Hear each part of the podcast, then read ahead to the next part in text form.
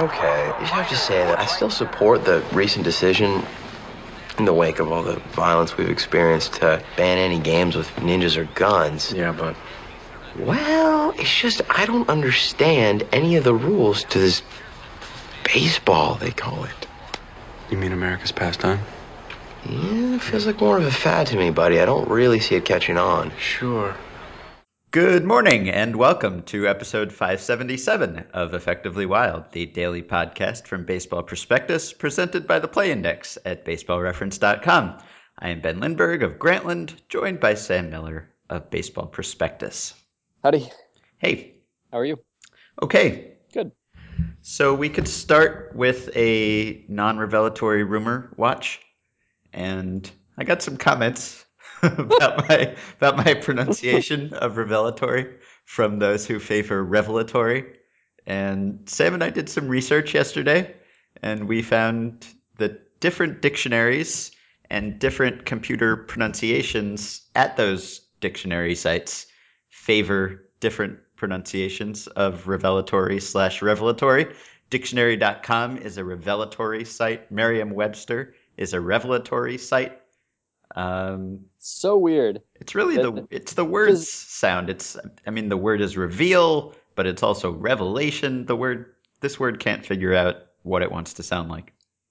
It's you know, I always assumed that those pronunciation guides, like you know how if you go to, for instance, if you go to Google Maps or you go to MapQuest or you go to any other site that has map information, they're all basically using the same data. They they've contracted probably I, I think I, I don't know maybe Google has moved beyond that, but I think they all basically contract with the same mapping company, and it's just a different interface. And the same with weather. If you go to weather.com or uh, Wunderground or anything else, they're all basically using the same National Weather Service data. And I think I always thought that it was like that with these pronunciation guides. It it shocks me that these two uh, dictionary heavyweights would have different pronunciations, particularly because your way is wrong.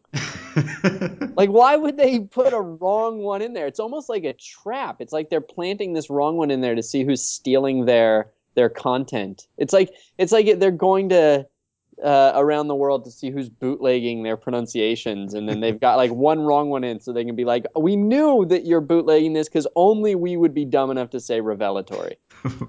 but where did I get it from? That's not where I got it. I didn't look it up from the site the first time before I said it. I it must maybe it's a regional thing. Anyway, A regional, a, a re- regional, regional, thing. regional. Anyway, I won't be pronunciation shamed by the first syllable emphasizers, so I'm sticking with revelatory. What was the other one though? The other one was inquiry slash inquiry. I don't I don't know which one I said, but I don't think I have a strong preference for for that one. Anyway, I, I would consider both of those to be acceptable. I, I say inquiry. my girlfriend says that revelatory is cute, so I'm gonna keep saying it that way. Yeah, revelatory. Eh, no, eh. Anyway, these are uh, submissions that I got on Twitter from a couple people. This one from FC Dobbs Seven pointed me to a rumor about the Padres being interested in Pablo Sandoval. Having interest, have interest. Are we are we okay with have interest? Should we assume Uh, that every team No, has interest in No, a good player? I don't think that every team has interest in them. Hmm.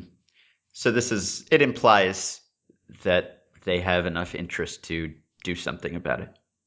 Yeah, I mean, it implies that they will do some pursuing of them, that they have talked about him as a possible fit, and they will take action uh, as they see fit. Okay. This one comes from Ken Rosenthal, also brought to my attention by Steven Anderson on Twitter. Orioles may consider moving Norris. Uh, yeah, now I think this that, one- that counts. That Yeah, counts. That's a dou- that's double layers Right. of, of nothing before an action could happen. They haven't even considered it. They may consider they may consider moving him. They are not currently considering it. Yeah. Or at least that's what this phrasing suggests. I mean, considering is considering is the classic verb that we make fun of here because Yeah. theoretically everybody considers everything. Uh, have you, uh, you know, if somebody suggests, for instance, that you uh, put your foot in a garbage disposal, uh, simply by saying no, I'm not going to do that, you have considered it. Once they Right. brought it up, you've had to consider it. However, I think in this case, the may is actually the even the stronger weak spot because hmm like everything that is not 100% or 0% is a may. Yes. Uh, In fact, because the proper style is in this case would actually be might. Uh, and as as anybody who's uh, been drilled in AP style during journalism school knows, uh, may does not mean uh, uh, could. It means is allowed to. Mhm. And so yes, they they are allowed to consider moving Norris. There is nothing in his contract that uh, that prohibits them from thinking about a pink elephant, but even if it were might, even if it were might, even if it were might. Yeah, that I, would still. the May is the, the right. I wasn't even thinking about the May might until midway through. You guys all heard me uh, change course. Mhm. Uh, so in fact, there's there's three ways that you could mock this pretty yes. easily. Uh, so and yeah, yeah. So I think that's a good one. That's a very Okay. solid. One. All right. Yeah. Is there another one? Yeah. Well, this this is just philosophically. That might actually that might actually be the leader in the clubhouse. I think it is. We've only been doing this for two days or so, but yes, I think that's the best that one we've had so far. Okay, and how do you feel about checking in as a rumor construction? There was a lot of checking in going on today. Ken Rosenthal reported that a few teams had checked in on Adam LaRoche, and Evan Drellich said that the Astros had checked in on Brett Anderson. This is maybe not different from what we talked about on Monday with the establishing contact. This is this this is a different way of saying establishing contact and not actively pursuing, or at least this doesn't say that there was any active pursuit. This is checking in. This is saying hi. This is how are you doing? Probably even weaker than established contact because established contact could be an investment in the future. Checked in basically just implies like they're just kind of gossiping. Like they just they want to know what's going on. They're you know they're, they're not necessarily acting or or an, a particular like a, they they might not actually have standing in the process, but they're interested. You know if like if you there for instance right now there are dozens of reporters who are trying to get gossip about what players are going to do. So if you had the sort of legal right to call an agent at any point and just find out where Adam LaRoche is going for curiosity's sake, I mean, clearly the world is curious. Why wouldn't a GM be curious? hmm So I think that check-in is weaker than has established contact with, Uh huh. Okay. That's but not not incredibly weak. Not not necessarily a uh, not an automatic pointless uh, rumor. Uh, and uh, and I think that if you're talking about team, a player that uh, might be, if if somebody checked in with the Orioles on Bud Norris, that to me would be much stronger. Mhm. Okay. That's Do you think that today. is it is it conceivable that the revelatory, uh, uh, sorry, revelatory pronunciation is actually planted by Weed Mouse? I don't I don't know that he has that power. Maybe. Okay, so we You should can Google Google Weed Mouse Uh-huh. and Sam Miller if you want to know what that has to do with anything. Yeah. We should talk a bit about Giancarlo Stanton's contract details. We've already talked about the deal in principle, but the last time we talked about it, we didn't have details about backloading. And as I think we mentioned at the time, the amount of backloading has some pretty substantial ramifications on what, you know, whether he will remain with the Marlins through the opt out, whether he'll remain with the Marlins after the opt out, what the Marlins will do up until the the opt out. So now we know those details, or at least those details have been reported by Jayson Stark and and others have have contributed some additional details. So Stanton is going to earn. I mean, the the main takeaway is that the deal is heavily backloaded.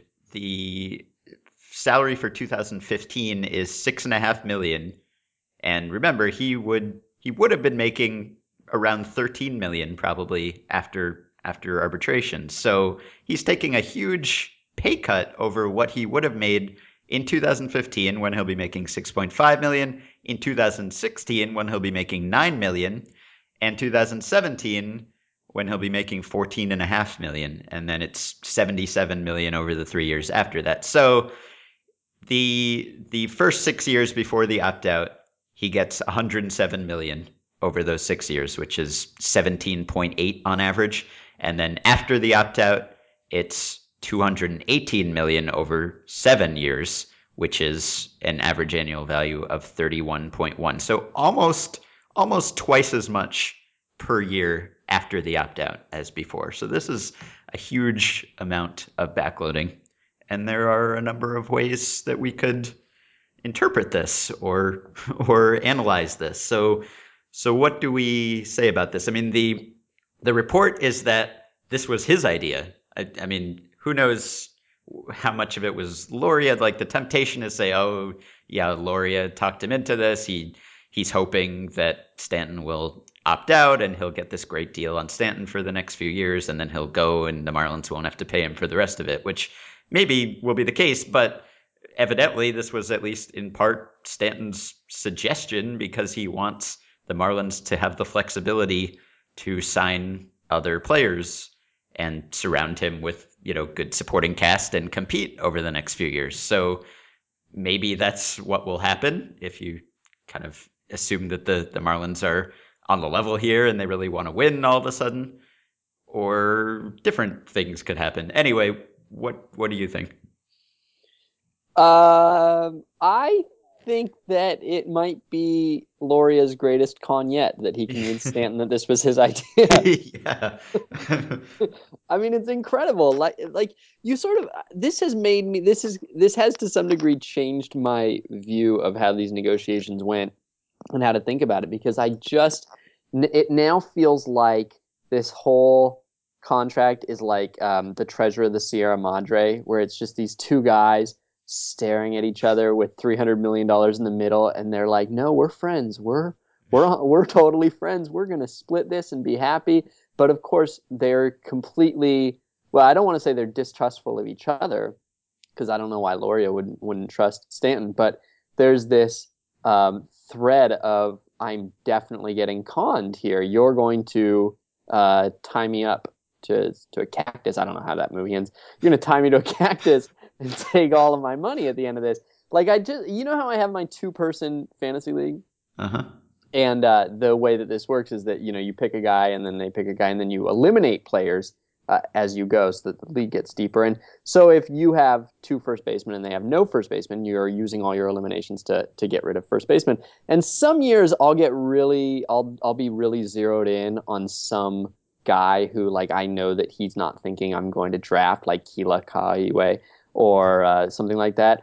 And so he'll he'll just be eliminating first baseman just dozens and dozens of them and i'm just smiling at him like pretending oh no i was you know, I was maybe thinking about getting Travis Buck, but really, like, I, I just know that he's never going to see my long-term plan, and I just feel like Stanton and his lawyers are like going over this contract and they're like picking out the finest things and making sure they seal off every loophole. And then they're like looking up to see if Loria reacts, and Loria's just smiling because he knows they're never going to see his plan. He's got some way to screw Stanton, and they've closed off 25 loopholes, and the 26th one is the one he's counting on.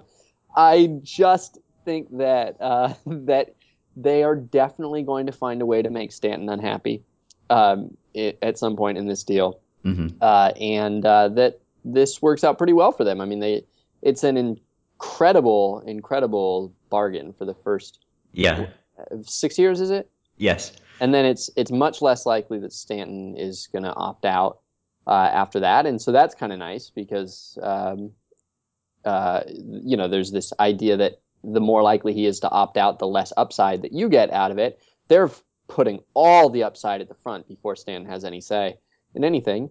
Um, and so then if he opts out, well, good riddance, right? I mean, they'll probably be they'll probably they'll probably be happy. And uh, and you got to figure that um, even though Stanton has the no trade clause, it won't probably ever stop the Marlins from trading him. It it maybe gives him a little bit of a poison pill, some leverage if he gets traded. But I mean, if the Marlins want to make Stanton miserable, uh, no team in baseball is in a better position to make their best player miserable than the Marlins are, right? I mean, given mm-hmm. the complete lack of um, uh, morals of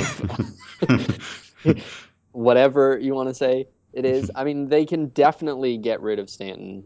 Um, you know, if if they if they want to. And so I don't know. I mean, it feels like um, this just I, I, you know maybe maybe indeed this is all uh, Stanton's idea, and maybe this plays out perfectly, and maybe he's there in 13 years. Uh, but we talked about how the without knowing what the what the structure of the, the deal was, that um, it was hard to judge because we knew that the Marlins would want as much as possible backloaded so that they could get the value up front and then trade him uh, if necessary. Uh, and we knew that Stanton wanted as much as possible at the front so that he could opt out. Um, and uh, it seems like that conversation was pretty one sided. Yeah. So that negotiation. So the only risk maybe is well, if if you wanted to say that the Marlins just didn't want to pay him for the back end no matter what, like if they're if they're hoping to just get him cheap for the f- first 6 years and then have someone else take him off their hands for the the end of the deal when he won't be as good and he'll be more expensive. I guess it's less likely that he will opt out because of this. Like I guess they're the the only way that they kind of get screwed is if he gets hurt or something and they are stuck with him for the whole thing. But even in that case, I guess they would have been anyway. So I, I don't know. Is there any way that they don't benefit from this? Is there a scenario where either they get stuck paying for him when they didn't want to? Is there any downside? Yeah, oh yeah, there's definitely I mean, still downside. I mean, they still have the 325 million dollar liability. If he comes out in um, in April, takes two at bats and says, "I'm actually really scared of the baseball," and mm-hmm. goes on the disabled list with uh, with uh, face broken injuries or whatever, uh, they're on the hook. I mean, well, yeah, but but they would have been. But even in that case, it's better. Oh right, even yeah, no. because they would have been on the hook anyway, and this way, at least the the money 13 years from now when it's backloaded won't be worth as much as it would be if it were front loaded so oh right yeah they'd really be paying something like uh, someone on twitter said it would be something like 260 something if you assume some rate of inflation rather than 325 in present day dollars so so even if he you know his career is over in the first year for some reason and they're on the hook for the whole thing it's still better for them that it's backloaded so is there yeah, any? yeah. So there's. I mean, is this, there, is there any is there any is there any news that got worse for them in the last 24 hours? Uh, right. No, this uh-huh. is a all all win, all win for them. Uh huh. I mean. I guess I guess te- some people might argue that it makes it harder to trade him because uh, his salary will be higher at the end. yeah, that's just an accounting thing, right? I mean, if you need to eat the money, to to move him, well, it's you know it's better to have the choice to you know to eat those dollars later uh, rather than having already paid. I mean, I always find that to just be a a little bit of accounting noise that doesn't actually mean anything. Mm-hmm.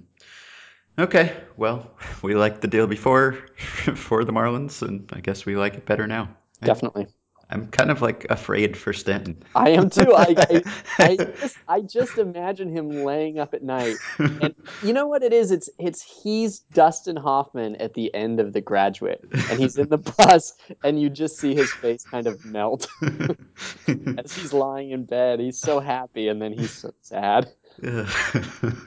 well, yeah, maybe maybe Loria will sell the team or something. They've got their new TV contract renegotiation coming up pretty soon, and maybe Larry will get out, and someone who's really serious about competing will take over or something. Mm-hmm. Okay. So today is a listener email show, although we've already talked for a while, but we will answer a few emails here. So this one comes from Roger, who says this offseason the Atlanta Braves have fired their GM, Frank Wren, and have in his place instituted a team of John Hart, president of baseball operations, and John Coppolella, assistant GM. As I see the situation, the Braves have one person in charge of the business tasks of a GM, contract and trade talks, press conferences, etc., and one person in charge of the stat or quant side of baseball, sabermetrics, player evaluation, etc. What are your opinions on this model and do you see other teams possibly doing this? Or could this be the Braves' way of mentoring Coppolella as they do not believe he is ready to handle all of the duties of a GM? This is it's a little it, this is different in that we've seen a few teams have a president of baseball operations and a GM. And we've wondered before about that relationship, whether it was Kenny Williams as the president and Rick Hahn as the GM, that sort of thing. That's a little bit different from having a president and having no GM at all, just having an assistant GM, which is what the Braves are doing now. And we've seen a few other teams hire people, and th- there was an article earlier this month by Bob Nightingale in USA Today, kind of about this, about Hart and Coppolella, and about the fact that that Tony La Russa is kind of the, the head of the Diamondbacks baseball operations in a sense, but they also have Dave Stewart as the GM now, and and it's not really clear with the Dodgers who has more power, whether it's like Zaidi or Byrnes, who have you know senior VP of baseball operations and and GM and these kind of confusing titles. And the the repeating theme that comes up in his piece, it seems like, and also in a in an article we talked about once by Nick Piecoro about the Diamondback structure when Kevin Towers was still around, is that no one seems to know who to talk to. He's he's got quotes from people like I call them and I don't know who I'm supposed to be talking to or who the point person is. And maybe that's an overblown concern. Like probably no one is just not picking up the phone, like has a great trade proposal and just isn't picking up the phone because it's just such a hassle to figure out which person to call. That's probably not happening. One way or another, it probably gets to the person that it needs to get to. But it does seem sort of inefficient. Like it seems efficient to have a GM and then have the GM delegate to a bunch of different people who are in charge of a bunch of different areas. That makes sense. And a lot of teams have done that. But to just kind of not have a person seems potentially confusing, like more more murky than it should be. To not uh uh-huh. To not have a person. You mean uh, so you're the example you gave of the confusion was that there were two people. So when you say to not have a person, are you saying like to, to have zero designated people? person so, who is yeah, to have two the, people, the leader? Yeah. So to not have a person could mean to have two people. Yes. Yeah.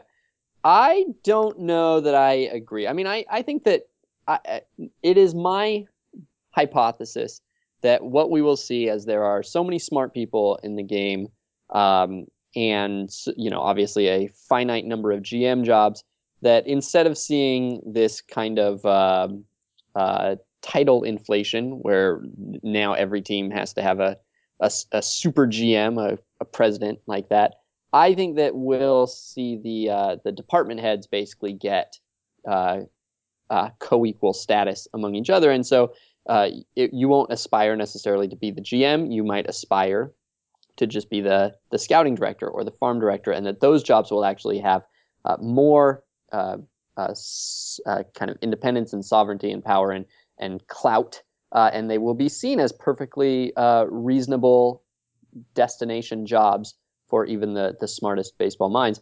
And you will have a club president who has a sort of thirty thousand foot view of things, but won't be. I mean, it just seems to me that that based on what we hear, it seems to me that GMs are way overworked and that uh, the they're overworked in in all sorts of different directions, and it doesn't feel that efficient to me. So I think that uh, it's not necessarily that you're going to have a GM who is in charge of whatever John Coppolella is and whatever John Hart is, but that you will see a, a kind of a distribution of power throughout front offices so that each department is a bit stronger and has its own uh, stronger uh, figure at the top. I don't know. And do you uh, operate by consensus then, or is there ultimately one person who has to decide? Because I mean, in this Nightingale article, like Coppolella is clearly underneath Hart in the hierarchy,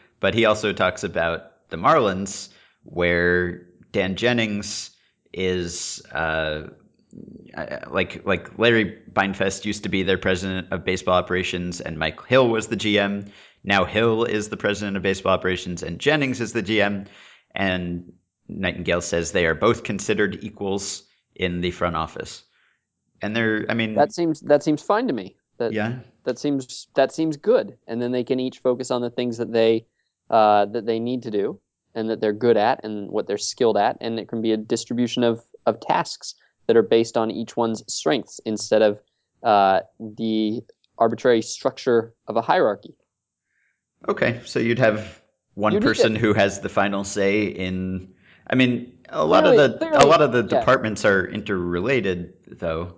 Well, clearly, you want to. You're going to have some situations where, um, you know, a deciding vote is going to need to be cast, or where there's going to be veto power, Right. and ultimately the owner has the veto power, just as they do in in every team.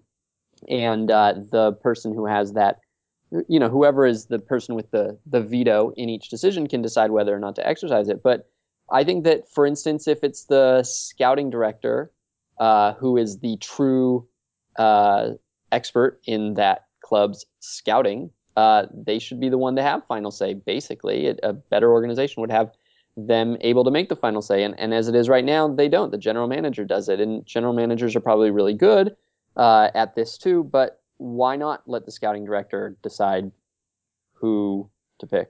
well, particularly mean if who to pick, like in the amateur draft? I mean, Yeah, sh- yeah, sure. And I, I'm sure that more or less happens on a lot of teams. Like but it, the it, it, it also doesn't though. Ultimately the final say uh, is with the gm or higher and particularly with high picks with top picks with first round picks.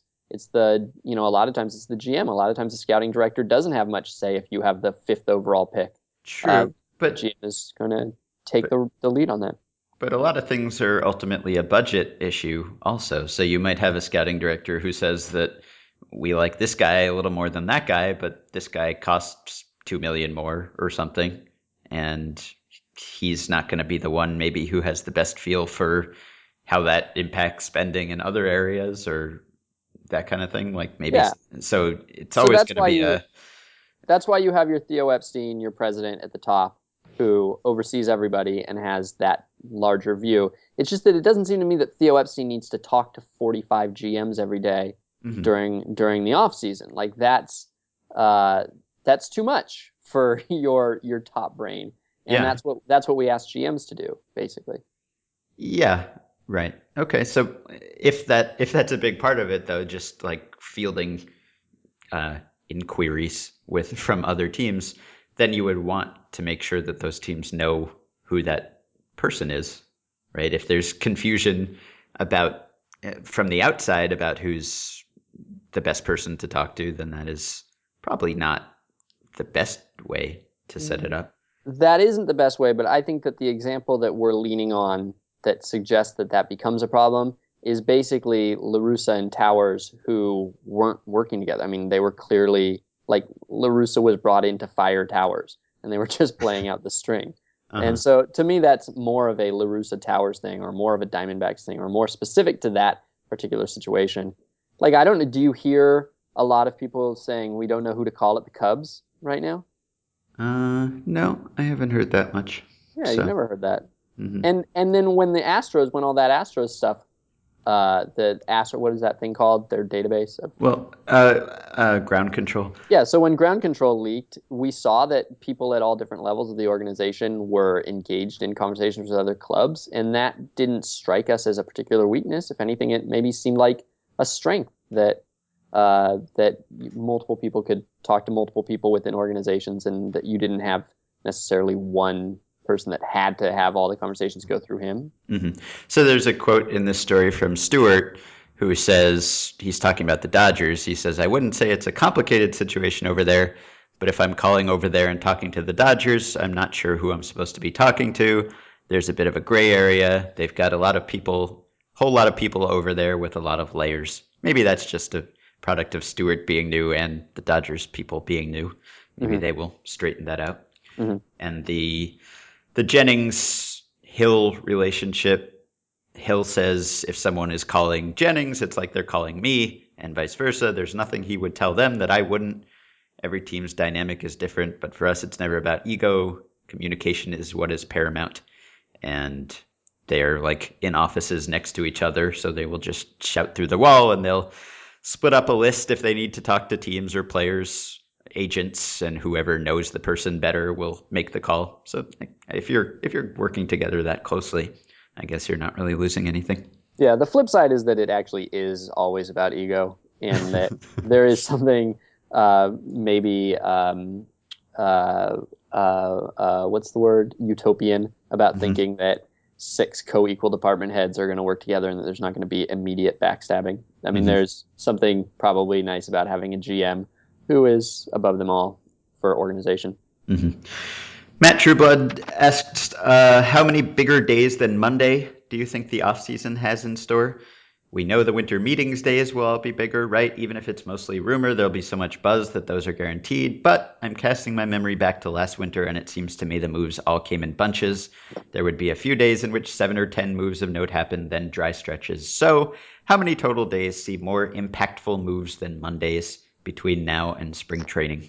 Mm, last winter meetings were really slow, right? I mean, because the weeks leading up to the winter meetings were abnormally busy, and then the winter meetings days themselves were not. But yeah, it's uh, Martin signing and the Braves Cardinals trade on one day is probably one of the bigger days. But I'd say there will be a day bigger than that, but probably no no more than that. what are like the top what six free agents are left? Is that right? Um, Yeah. On on RJ's list.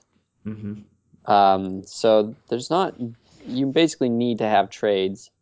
How many bigger trades than Heyward are we Yeah, get? that's right. Trades are at least more interesting, and and that one, I mean, both of those moves kind of came as a surprise, particularly the Heyward one. So that made it feel more momentous in terms of actual wins allocated or playoff odds changed. I would guess that that was one of the bigger days of the winter, but I don't know. I'm, I think there will be one more. Only one more, in not including winter meetings. One plus winter meetings. Yeah, Uh-huh. Yeah, uh, that sounds right. Okay. All right. This question comes from John. I like this question. I have a question about pitch framing. That's why I like it. If the added value from pitch framing is as high as some of the studies think it is, then how can one justify voting for an MVP candidate who is not a catcher? That's a good question. At least, at least if you have a catcher who is already a borderline MVP candidate, as we have had the last few years. Like if there's a if there's a Molina slash Posey slash Lucroy type who's going to finish in the top, you know, five or something, and Mhm. by all the WAR measurements, he's within a win or two of the leader, and by the framing stats, he was worth two to three wins or something. Then how can we not pick him? So what's your answer? I, mean, I did. I picked Lucroy second this year. So my answer right. you you should and you can. I picked Lucroy thinking about his framing Mhm. and uh, just considered. I just thought that he was still below Kershaw, but um, but I mean, I certainly w- I I had him ahead of Stanton and McCutcheon.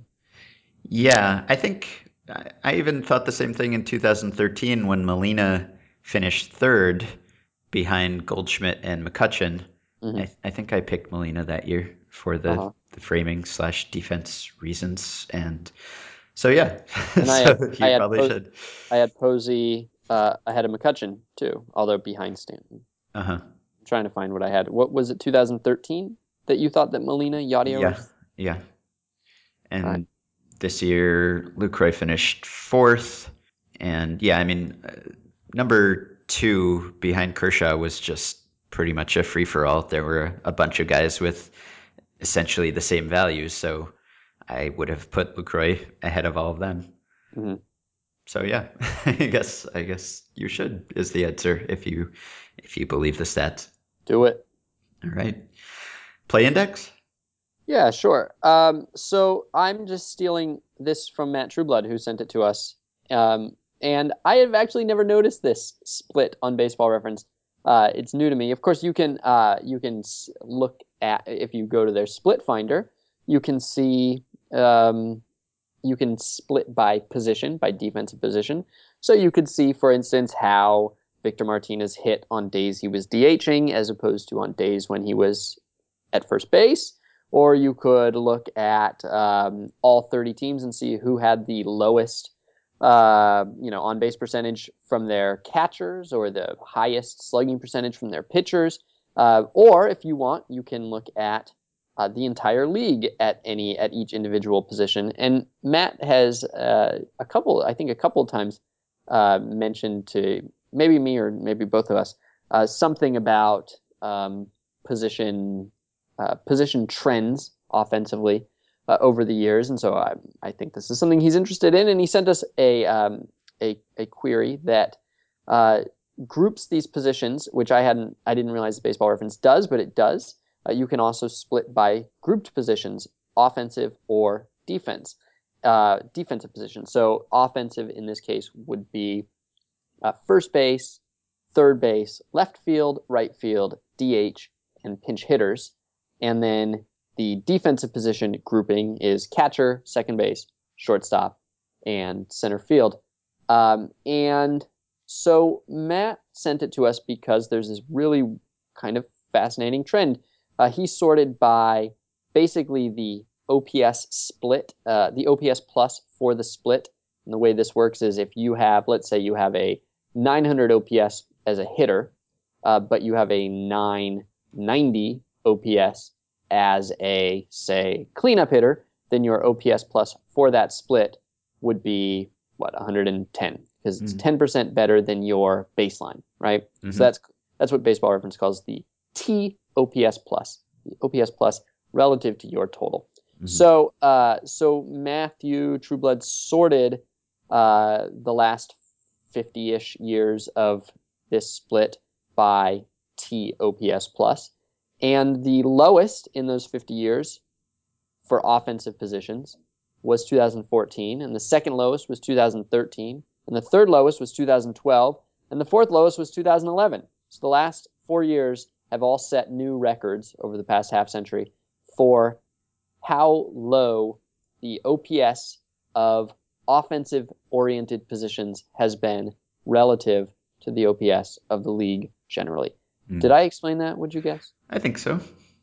So basically, uh, in plain English, in words, uh, what this would suggest is that the league is putting a lower percentage of their best hitters in traditionally hitting focused positions, which the flip side of that is obviously that better hitters are at shortstop, second base, catcher, and center field than have ever been there before. Because if you ran this exact same query for the grouping of defense positions, you would see the highest OPS plus split uh, for them. So maybe that would have actually been a more intuitive way of describing this. But what it means is that shortstops, second basemen, center fielders, and catchers are hitting better than ever relative to the rest of the league what is the deal, Ben? Why do you think this is? And does the very fact that the bottom of this leaderboard is so cleanly progressive that it's 2011, 12, 13, 14 in order at the bottom four spots, does that convince you this is a real phenomenon? Sort of. well, it would help convince me more if I had a rationale that I found convincing, and I don't yet. So I mean, so what has changed? Defensive evaluation has changed, maybe has gotten more precise and maybe has gotten more trusted and valued. So teams are considering defense more, perhaps prioritizing it more, or perhaps if they're, less. If they're pri- because, right, if, they're because if they were prioritizing it more, you would think they would prioritize it more at the positions where you have a bigger impact first. You would think so. So it could be because. And you would think they would do a better job sorting players so that the truly best defenders are at center field, second base, and shortstop, and therefore might be there despite having weaker offensive performances. So then it could potentially suggest that teams, even though they have a better handle on defense now, well, it could be that in getting a better handle on defense, they've come to care less about it. That's possible. Like maybe maybe the numbers that they uh-huh. found uh-huh. are lower. Maybe maybe it, there's less of a difference between defenders than teams assumed they that there was before, or maybe it has something to do with contact rates, strikeout rates. There are fewer balls in play now, so maybe defense is less important in that sense. I mean, it is objectively less important in that sense. There's less of a separation between the good fielders at a position and the bad fielders at a position because there are fewer opportunities to make plays in a season. So that could be it. Mhm. Do you have a better idea? Well, you could imagine that there that teams are not necessarily more focused on defense or, or value defense more overall. That maybe defense has always been a bigger part, but maybe they just now appreciate more what a good left fielder or right fielder or first baseman is worth. They might be less willing to simply just punt those now that they've seen that in fact the difference the spread between the top and bottom right fielders in the game is Mhm. basically just as large as between the top and bottom shortstops or the top and bottom center fielders and that Yeah, uh, like putting you could Bobby have an Alex Gordon or Jason Heyward in a corner. Exactly. It's like a 50 run difference between that guy and Bobby Abreu, if you really believe it, or at least like a 30 or 40 run difference. And so maybe there's um, maybe they value it more at selective positions. Uh, it could be that um, in I don't know. You could imagine maybe I, I haven't thought this out, but maybe there's something about the offensive era that we're in that um, that uh, benefits contact hitters that doesn't benefit the big slugging types that were so good in the the more home run offensive era. Maybe could be could be that I don't know. Could, geez, what what else could it be? It's hard to it's hard to say. It's a challenge. I think that it's. I would guess that it's probably an appreciation of corner defense, corner defensive value, and of course, third base. By the way, is part of this too. Uh-huh. And third base is very close to a defense position instead of an offense position. Mhm. Um, and so that could be tilting things somewhat as teams appreciate how valuable third base defense is. I don't know how many. The thing about it though is that that explanation seems to make sense, but how many players are really not in the league now that would have been 15 years ago, or that would have been playing a lot 15 years ago, or aren't in the league now, or sorry, uh, the other way too. You know, Mhm. like how many how many actual roster decisions do you think this is driving? I mean, for the most part, like, Well- do you feel like there's this whole group of players who've been forcibly retired because their left field defense wasn't good enough that that wouldn't have been 15 years ago or even five years ago? I mean, the 2010, for instance, is basically median in this list. Uh-huh. Yeah, it, it would be a pretty rapid change if that were all it is. I or it could could it be could this just be nothing but the uh, the the lack of first base players that has been noted i, I wrote about Uh-huh. it years ago uh, jason parks was talking about it before that um, they're just it, right now we're living in a dearth of first basemen and that seems to be somewhat fluky and maybe doesn't have yeah. a lot to say about the sport or the world. But right now, we clearly we don't have particularly great first basemen at the big league level, and there haven't been really any great first basemen coming up through the systems. And uh, the first basemen who have been top prospects have uh, have a lot of them have flopped, and so that actually might it's a fifth of the production Mhm. basically. Uh, and we're not talking about huge differences here, so it could just be that first basemen suck. Yeah.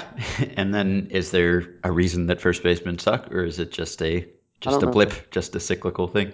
I don't remember if I tried to answer that or if I just kn- I, I can't remember what I wrote. Do you remember what I wrote? Not really. I don't I don't have an answer hmm right now. Okay. Well, it's an interesting trend, at least if it is a trend. Yeah. um, Anyway, play index. Yeah, Play Index. Go to baseballreference.com and subscribe to it using the coupon code BP to get the discounted price of $30 on a one year subscription. Okay, last thing from Eric Hartman, who says it's acknowledged that we are in a pitcher friendly era. However, these things tend to be cyclical. In what year do you predict will be next in a hitter friendly era? I'd have to look Mm. back at the history to see what the typical peak and valley is, but I would I would guess I would guess uh f- like from the beginning of when people started to say pitchers era, which was what like 2010 or something when people started saying year of the pitcher, and now relative to 2014, 2010 looks like a high offense year. I would guess 10 years after that first year.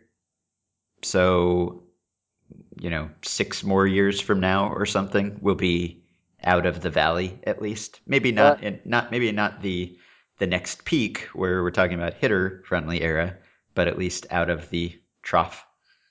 But uh, but strikeouts and uh, and and shifts.